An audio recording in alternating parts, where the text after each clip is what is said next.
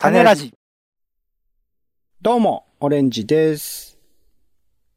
スパムを探しています。どこにあるんですかね。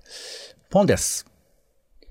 世の中全部種にしよう種ラジ。よろしくお願いします。よろしくお願いします。えー、さて、オレンジさん。はいはい。6月23日というのは、うん何の日なのか。ムニサ。うん。ムニサさんかな？はい。昔からね、か日本の芸能界で活躍されているムニサさんのやつじゃないですかね。えー、そのボケ、ちょっとだけ後悔すると思いますけど。はは。えっ、と、僕らはね、あの、うん東京で、まあ収録をして、東京からこれ、ポッドキャストをお送りしてるんですけれども、はいはい。6月23日というのは、えっ、と、慰霊の日、うん。沖縄の慰霊の日なんですよね。うん。うん。はい。で、これ、どういう日なのかっていうと、まあ、沖縄は、えー日本で、まあ、唯一、地上戦が行われた、まあ、場所でして、10万人当時亡くなってるのよね。うん一般の犠牲者。だから沖縄の、まあ、4人に1人が亡くなっているという、まあ、そんな戦争だったわけですよ。で、この、まあ、沖縄戦が終了した日と言われているのが6月23日なんだって。うんで、あの、まあ、このいろいろ調べると、牛島光っていう司令官がいて、で、この人が、まあ、最後自決するんですって。もうこれ以上できないということで。で、この日が、まあ、6月23日で、で、この日を、えー、まあ、なんていうかな、慰霊の日にしたいというふうなことを、えー、その、戦没した、えー慰霊の会みたいな人たちが、えー要望したんですけど、なんで沖縄だけこの日がお休みなのかってちょっと不思議な感じするじゃないですか。んなんでっていうと？え、慰霊の日だからじゃなくて、そういうこと？いや、沖縄だけがお休みなんですよ。うん。うん。これ、なんかね、一応経緯があるんです。なんでそうなったのか。これは、沖縄がまだ日本じゃない時に決まった休日なんですよ。うん。うん。うん。うん。これね、陳情したのは1961年、昭和36年でして。これつまり、沖縄じゃなくて、まあ、当時、琉球政府だった頃に定められたものなんですよ。うん。そう。つまり、えー日本になる前に定められた休日ということなんですね。はい。ちなみに牛島司令官のことについては、えーおは岡本喜八監督の、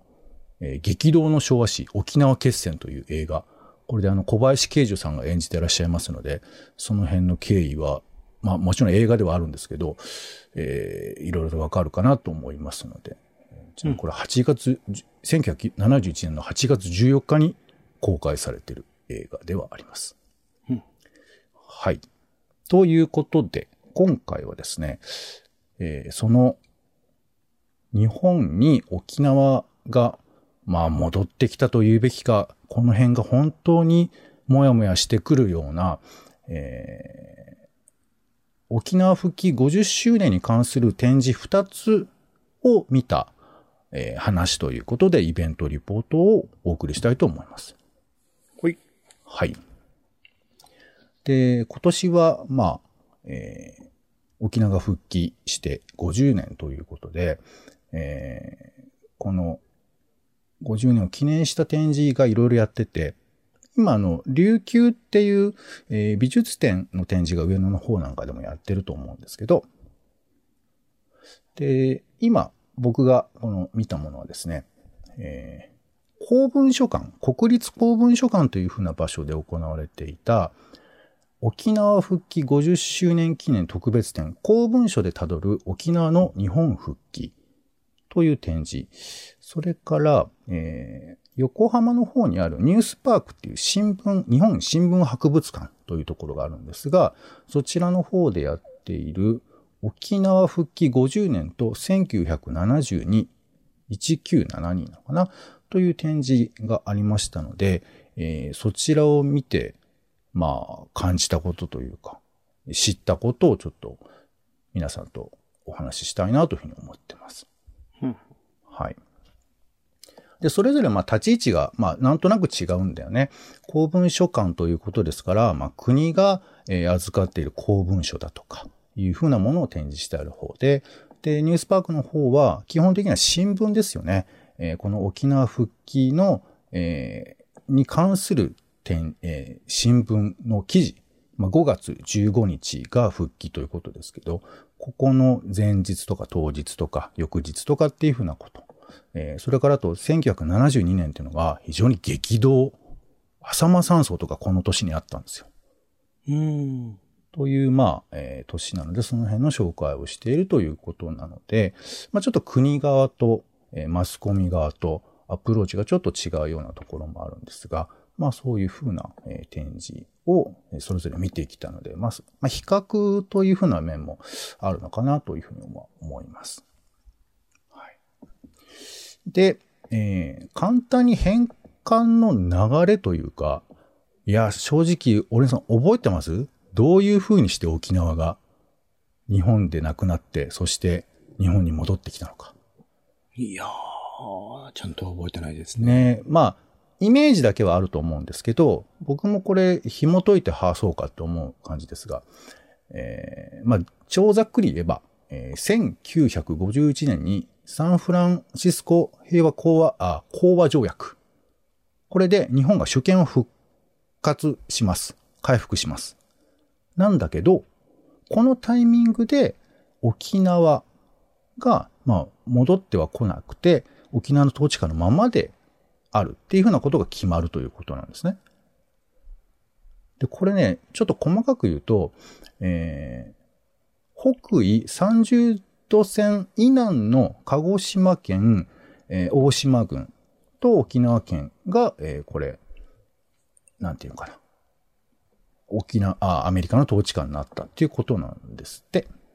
うんで、その後、えー、沖縄より先にトカラ列島とか奄美群島とかは日本に返還されてるんですって。こういうふうなディティールもあるらしいんですが、まあ、えー、ともかく51年にサンフランシスコ講和条約で主権を回復したけど沖縄は戻らず、で、それがいろいろあって、1972年の、えー、昭和47年ってことですね。5月15日に、えー、本土復帰ということになると。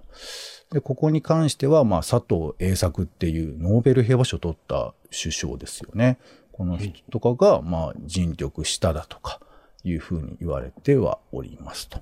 いうことですね。で、まあ、この間にもいろいろあって、その辺のことは、まあ、今回の展示を見て、へえっていうことが結構あったので、まあ、その辺をちょっとずつ、えー、お伝えできればなと思います。うん、で、まず展示の漢字の違いみたいなのがあって。漢字の違い。えー、まあ、国立公文書館の方は、まあ、基本的にはその公文書が並べてあるんですよね。うん、なので、えー、例えばですけど、あのサンフランシスコ講和条約の原本なのかなんかそういうふうなものが展示されていたり、あと沖縄がまあ戻ってこないみたいなことが書かれているものだとか、うん、あとそれからあの佐藤栄作の日記とかも展示してあります。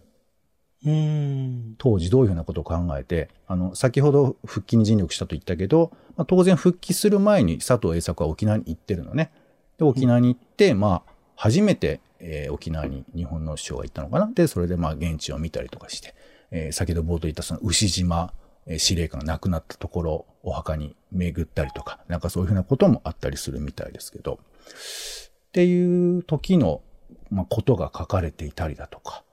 えー、あとね、式辞の、何、えー、挨拶するじゃないですか。沖縄が持ってくる、まあそういう式でね。その時の、えー、読んだ原本みたいなのが飾ってあったりとかしているんですよ。なので、えーとまあ、ざっくりイメージ的に言うと、ガラスケースに入っている大切な文章みたいな感じがずっと連なってます。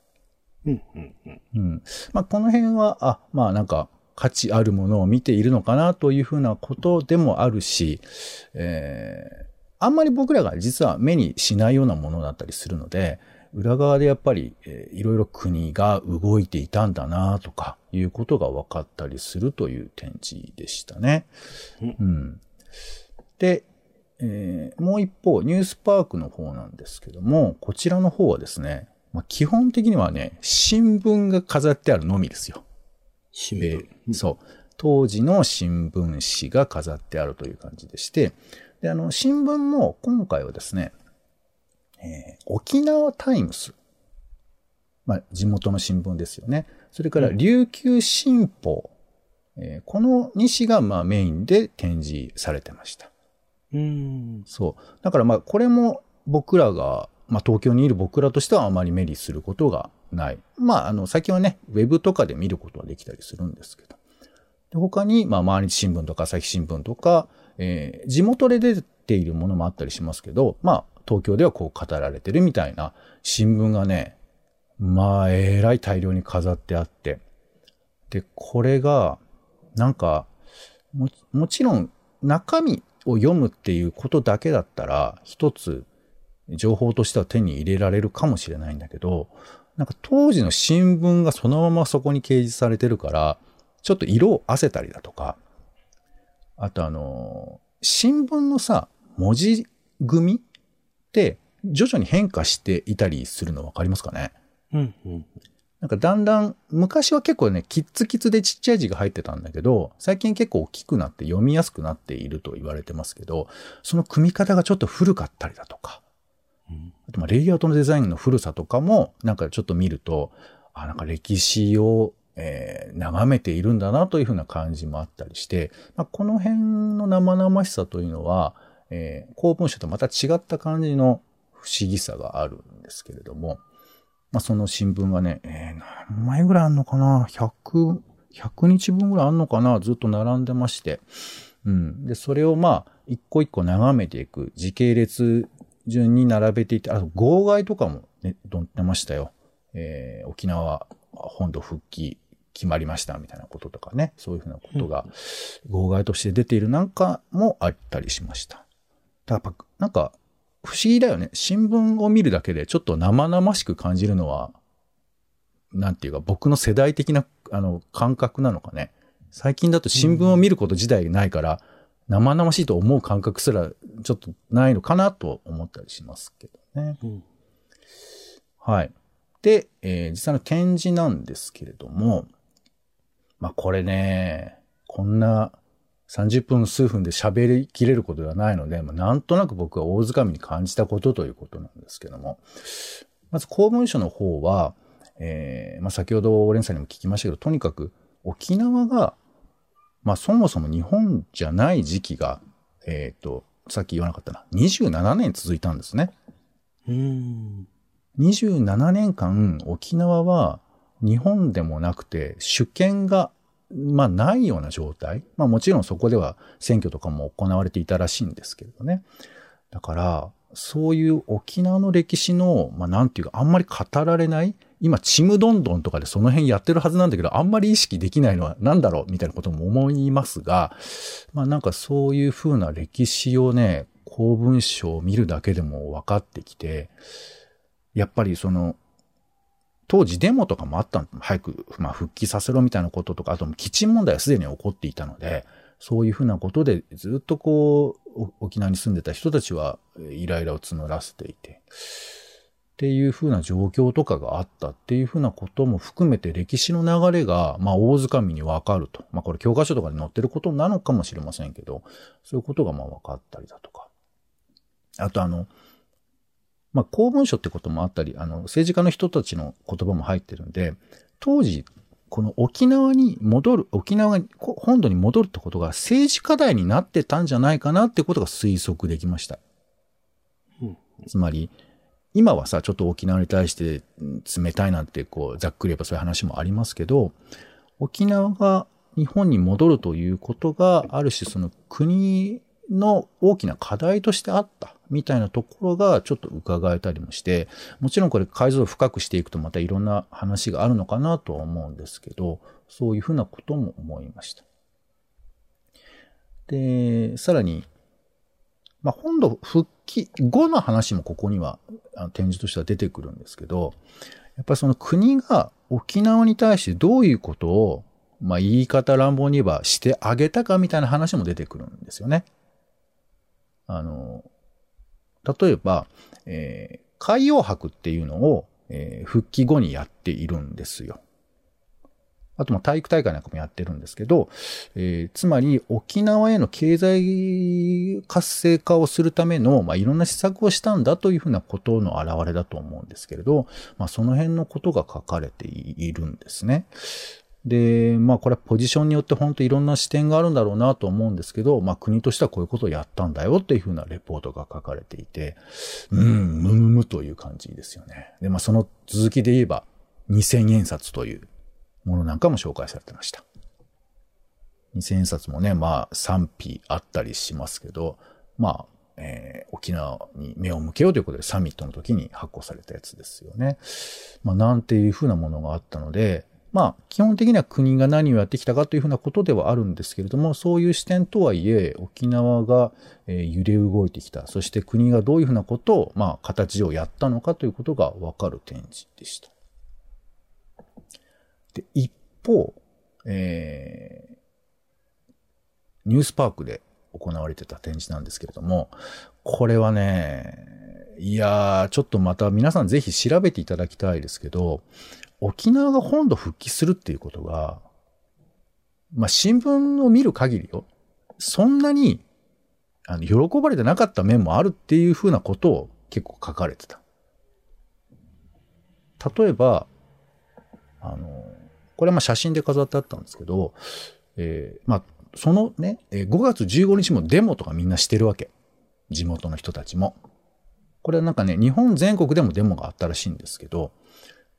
もうね、祖国復帰ではなくて、これ沖縄処分だっつって、怒ってる高校生の写真とか出てくるんですよ。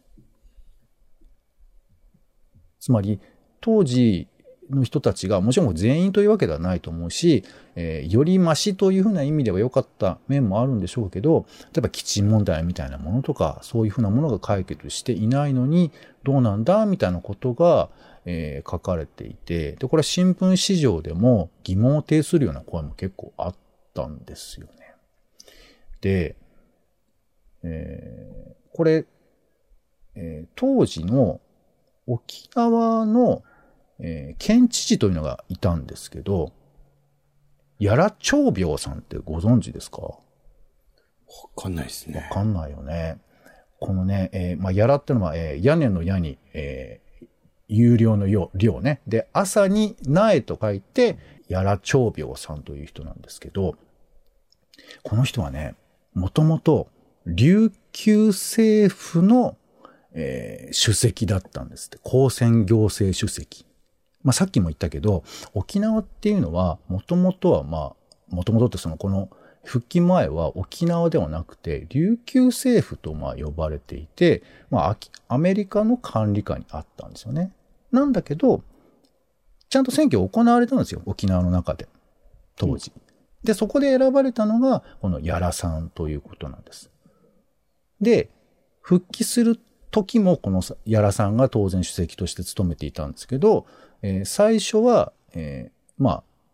疑似的にというか、県知事になるんですね、この方が。なので、このヤラさんというのは、まあ、この、えー復帰前、復帰後を、の非常に厳しいところを、えー乗り越えてきた方で、まあ、もろんなんかいろいろ評価にも賛否あるらしいんですけれど、で、この人が、あの、記念式典でね、県民の要望と心情に照らして、復帰の内容を見ると、切なる願望が入れられたとは言えないというふうに、式典で言ってるんですよ。で、これはどういうことかっていうと、まあ、さっき言ったように、まあ、米軍の基地問題とか、特に解決ができていないままに、だから、本土並みっていう言葉が新聞とかで結構出てくるんですけど、まあ、要は本土と同じ、あの他の、えー場所と同じようになるんだっていうふうに言うんだけど、実際は基地というのは偏っていて、当時も厳しい状況だということを、まあ、彼が伝えているみたいなことも新聞では出ていました。というふうなトーンで、だから社説とかも結構さ、あの苦言を呈するみたいな感じのことが書かれていたりするわけですよ。これは厳しいなっていうふうなことが、なんかこう視点としては出てきて、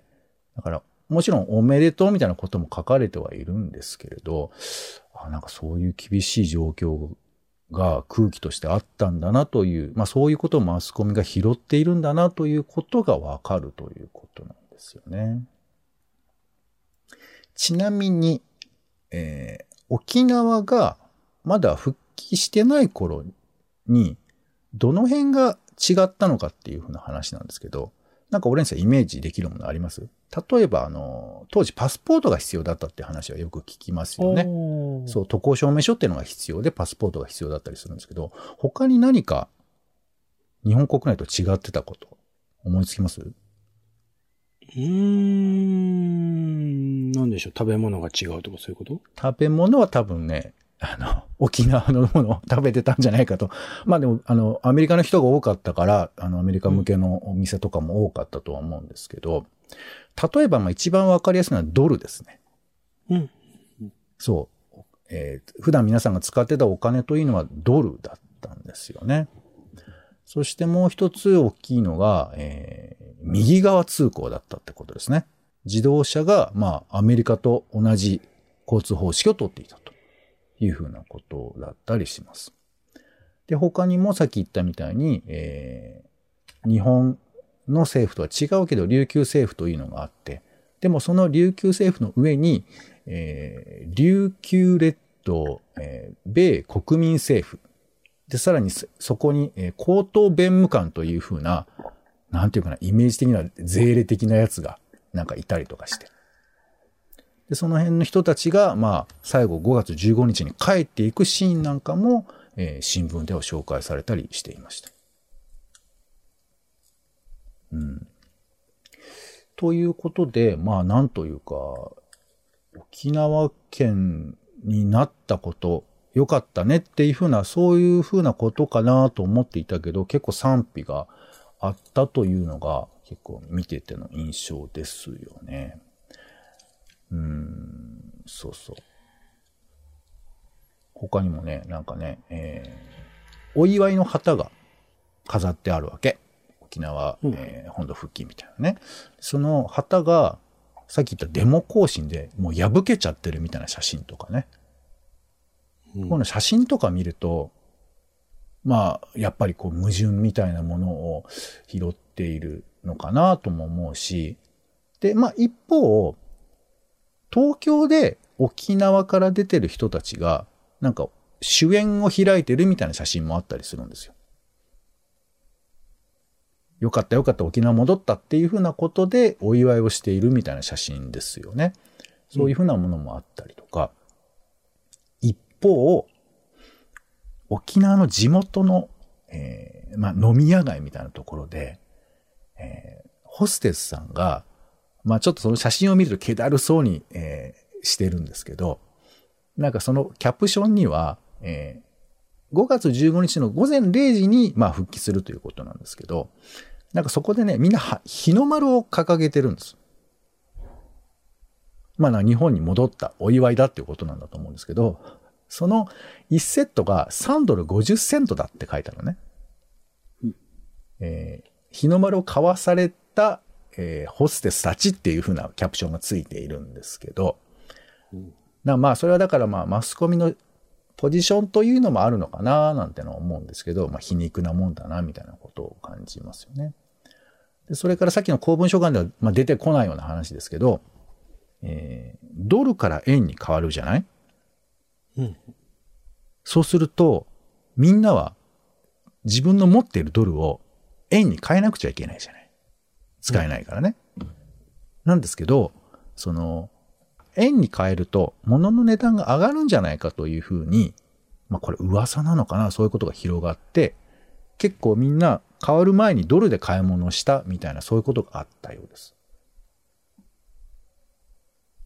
まあそういうふうにして、なんかこう変化していく中で、えー生じた、まあこぼれているようなことを、まあマスコミでは拾っているんだなということが、まあちょっと思ったりしました。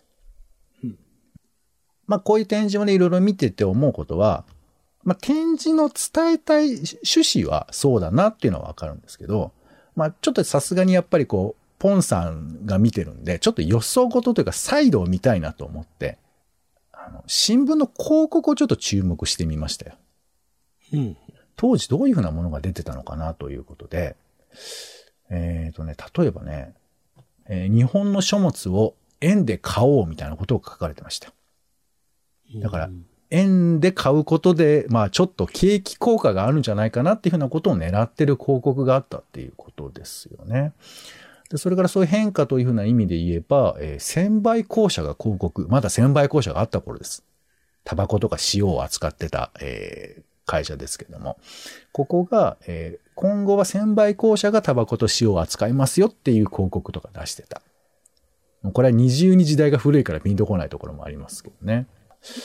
あとはまあ、まだ、あの、力道山とかが CM 出てたよ。あの、髭剃りの CM で、あ広告で力道山を使っていたりだとか、えーあとね、ジャンボ尾崎さんっていう、あの、ゴルファーが、えーテレビの CM、テレビ広告かをやってたりとかしてました。あと、沖縄の新聞だとね、結構あの、飲み屋さんの広告とかも出てて、うん。男同士の話が桜坂と決まったら、決して無駄にはなりません。クラブセンターっていう、ちょっと ピンとこないんですけど、桜坂っていう風な多分通りがあるんだと思うんですけど、そこのクラブセンターっていう広告なんかも出たりしてましたねえ、。桜坂劇場ってなかったでした？あったかなその辺かもしれないです。ちょっと、はい。あんまり地理感わかんないんですけど、まあそういうふうなこととかがあって、だから当時の時代感というふうなものを、もちろん記事でもね、いろいろわかるんですけど、こういうちょっとサイドのところを見ると、あ、いろんなことがわかるんだなっていう感じもいたしました。で、えー、まあちょっとまとめていきたいなというふうに思うんですけども、まあ二つそのね、国側がの、展示、そして、まあ、マスコミの視点みたいなものがあって、なるほど、やっぱりまあそもそも僕不勉強のところもあるんで、ああ、なんかそういうことがあったんだ、という、まあ勉強にもなったんですけど、なんかね、物足りない感じもちょっと個人的にはしたんですよ。つまり、国の視点は、なるほど。まあそれはしょうがないよね。それ公文書館だからそういうことで。で、マスコミの視点も、もちろんまあ批判的なことも含めて拾っていて、まあ社説などもそういうことを展開されていて、で、まあ沖縄のトーンと、えー東京のトーンが違うとか、そういうふうなこともあったんでしょう。でもなんか、僕の中では、こう、うんなんつうのかな、つまり、えー取りまとめられない沖縄の人たちとか、えーままあ、もしくは沖縄にいなかった、えー関東でも関西でも、まあそういう人たちの、そういう感情みたいなものって、なんか、どこで見たらいいのかなとか、まあそんな見れないんですけど、簡単には。なんかそういうことがなんか足りないのかななんてちょっと思ったりはしたのよね。つまり個別な物語みたいなものというか。だから例えばそれは、沖縄の友達とかがいたら、そういうふうなことがもうちょっと見えてくるのかなとか。あとは、今でもやっぱり沖縄に行くことでそういうふうな何か風景が見えてくるのかなとか。あと、まあ、映画だよね。なんかそういうふうな当時の空気を伝えているふうなものを見る。まあドキュメント作品とかもそうでしょうね。なんかそういうふうなものを見てみることでわかるのかなとか、まあなんかちょっと保管できそうなことをちょっと想像してはみたんですけど、なかなか、はい、ちょっと長くなりましたが、オレンさんいかがですか？なんかありそうですけどね、そういう市民的いうか、そこのところに生きていた方々視点のそれこそ僕の前の回で紹介したその流入っていうところでやっていたグループ展の中の一つが物の残し方っていう形で、まあ市民目線でその街のこと、その自分が住んでるところを、まあ、えー、絵として残していたりとかみたいなのあったりするから、なんかそういう視点の、ね、あの一般市民的な視点での、あの、残しているものっていうものの展示会とか探せばありそうですけどね。あのー、まあ、映画でちょっと違いますけど、あのー、鈴さんの映画があるじゃないですか。この世界の片隅に。なんか、ああいうものも、まあ、一つの、まあ、オーラルヒストリーの、その、まあ、鈴さんが生きた時代の物語でしかないんだけれども、その戦争の時代をどう生きたかっていうことがわかる物語だったりするじゃないですか。うん。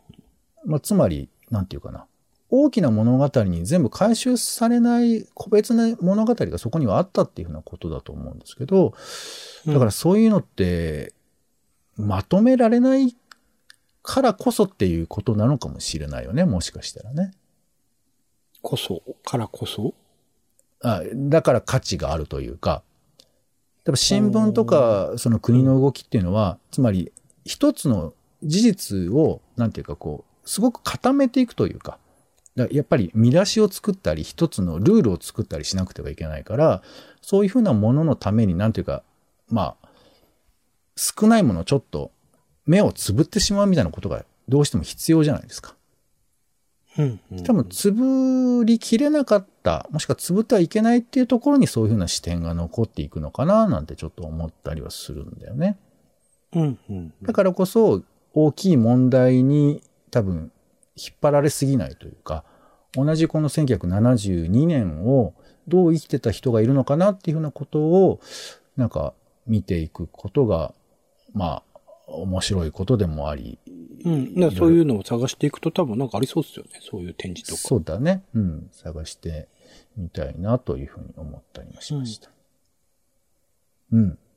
まあ、あの、聞いてる人、まあ、知ってるよっていう人もね、いらっしゃれば、ああ、そうなんだとか、まあ、あと、ちょっと間違ってるよっていうふうなご指摘もあるかもしれないので、何か感想とかあればいただければなというふうに思います。はい。でちなみに、えっ、ー、と、沖縄には、沖縄公文書館っていうのもあるんだって。うんうん。なので、まあ沖縄に行った時に、まあここに何か、何があるのかっていう話もありますけど、なんかそういう、なんていうかな、公が残しているものに実は結構大事なものがあるのかなっていうようなところもあったりするし、あの、佐藤栄作の日記なんかも、まあ、いろいろ行間を読んでいくといろんなことを考えていたのかなというところもあったりするので、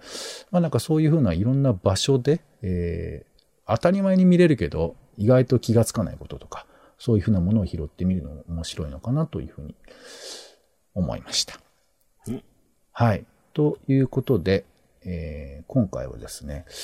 えー、沖縄返還、沖縄返還、えー、50周年、復帰か。沖縄復帰50周年の、えー、記念特別展、公文書でたどる沖縄の日本復帰という、えー、国立公文書館の展示、それから、えー、横浜のニュースパークですね。こちらで行われていた沖縄復帰50年と1972、こちらの展示を見て感じたことをちょっと皆さんにお伝えしました。はい、ありがとうございました。お相手は、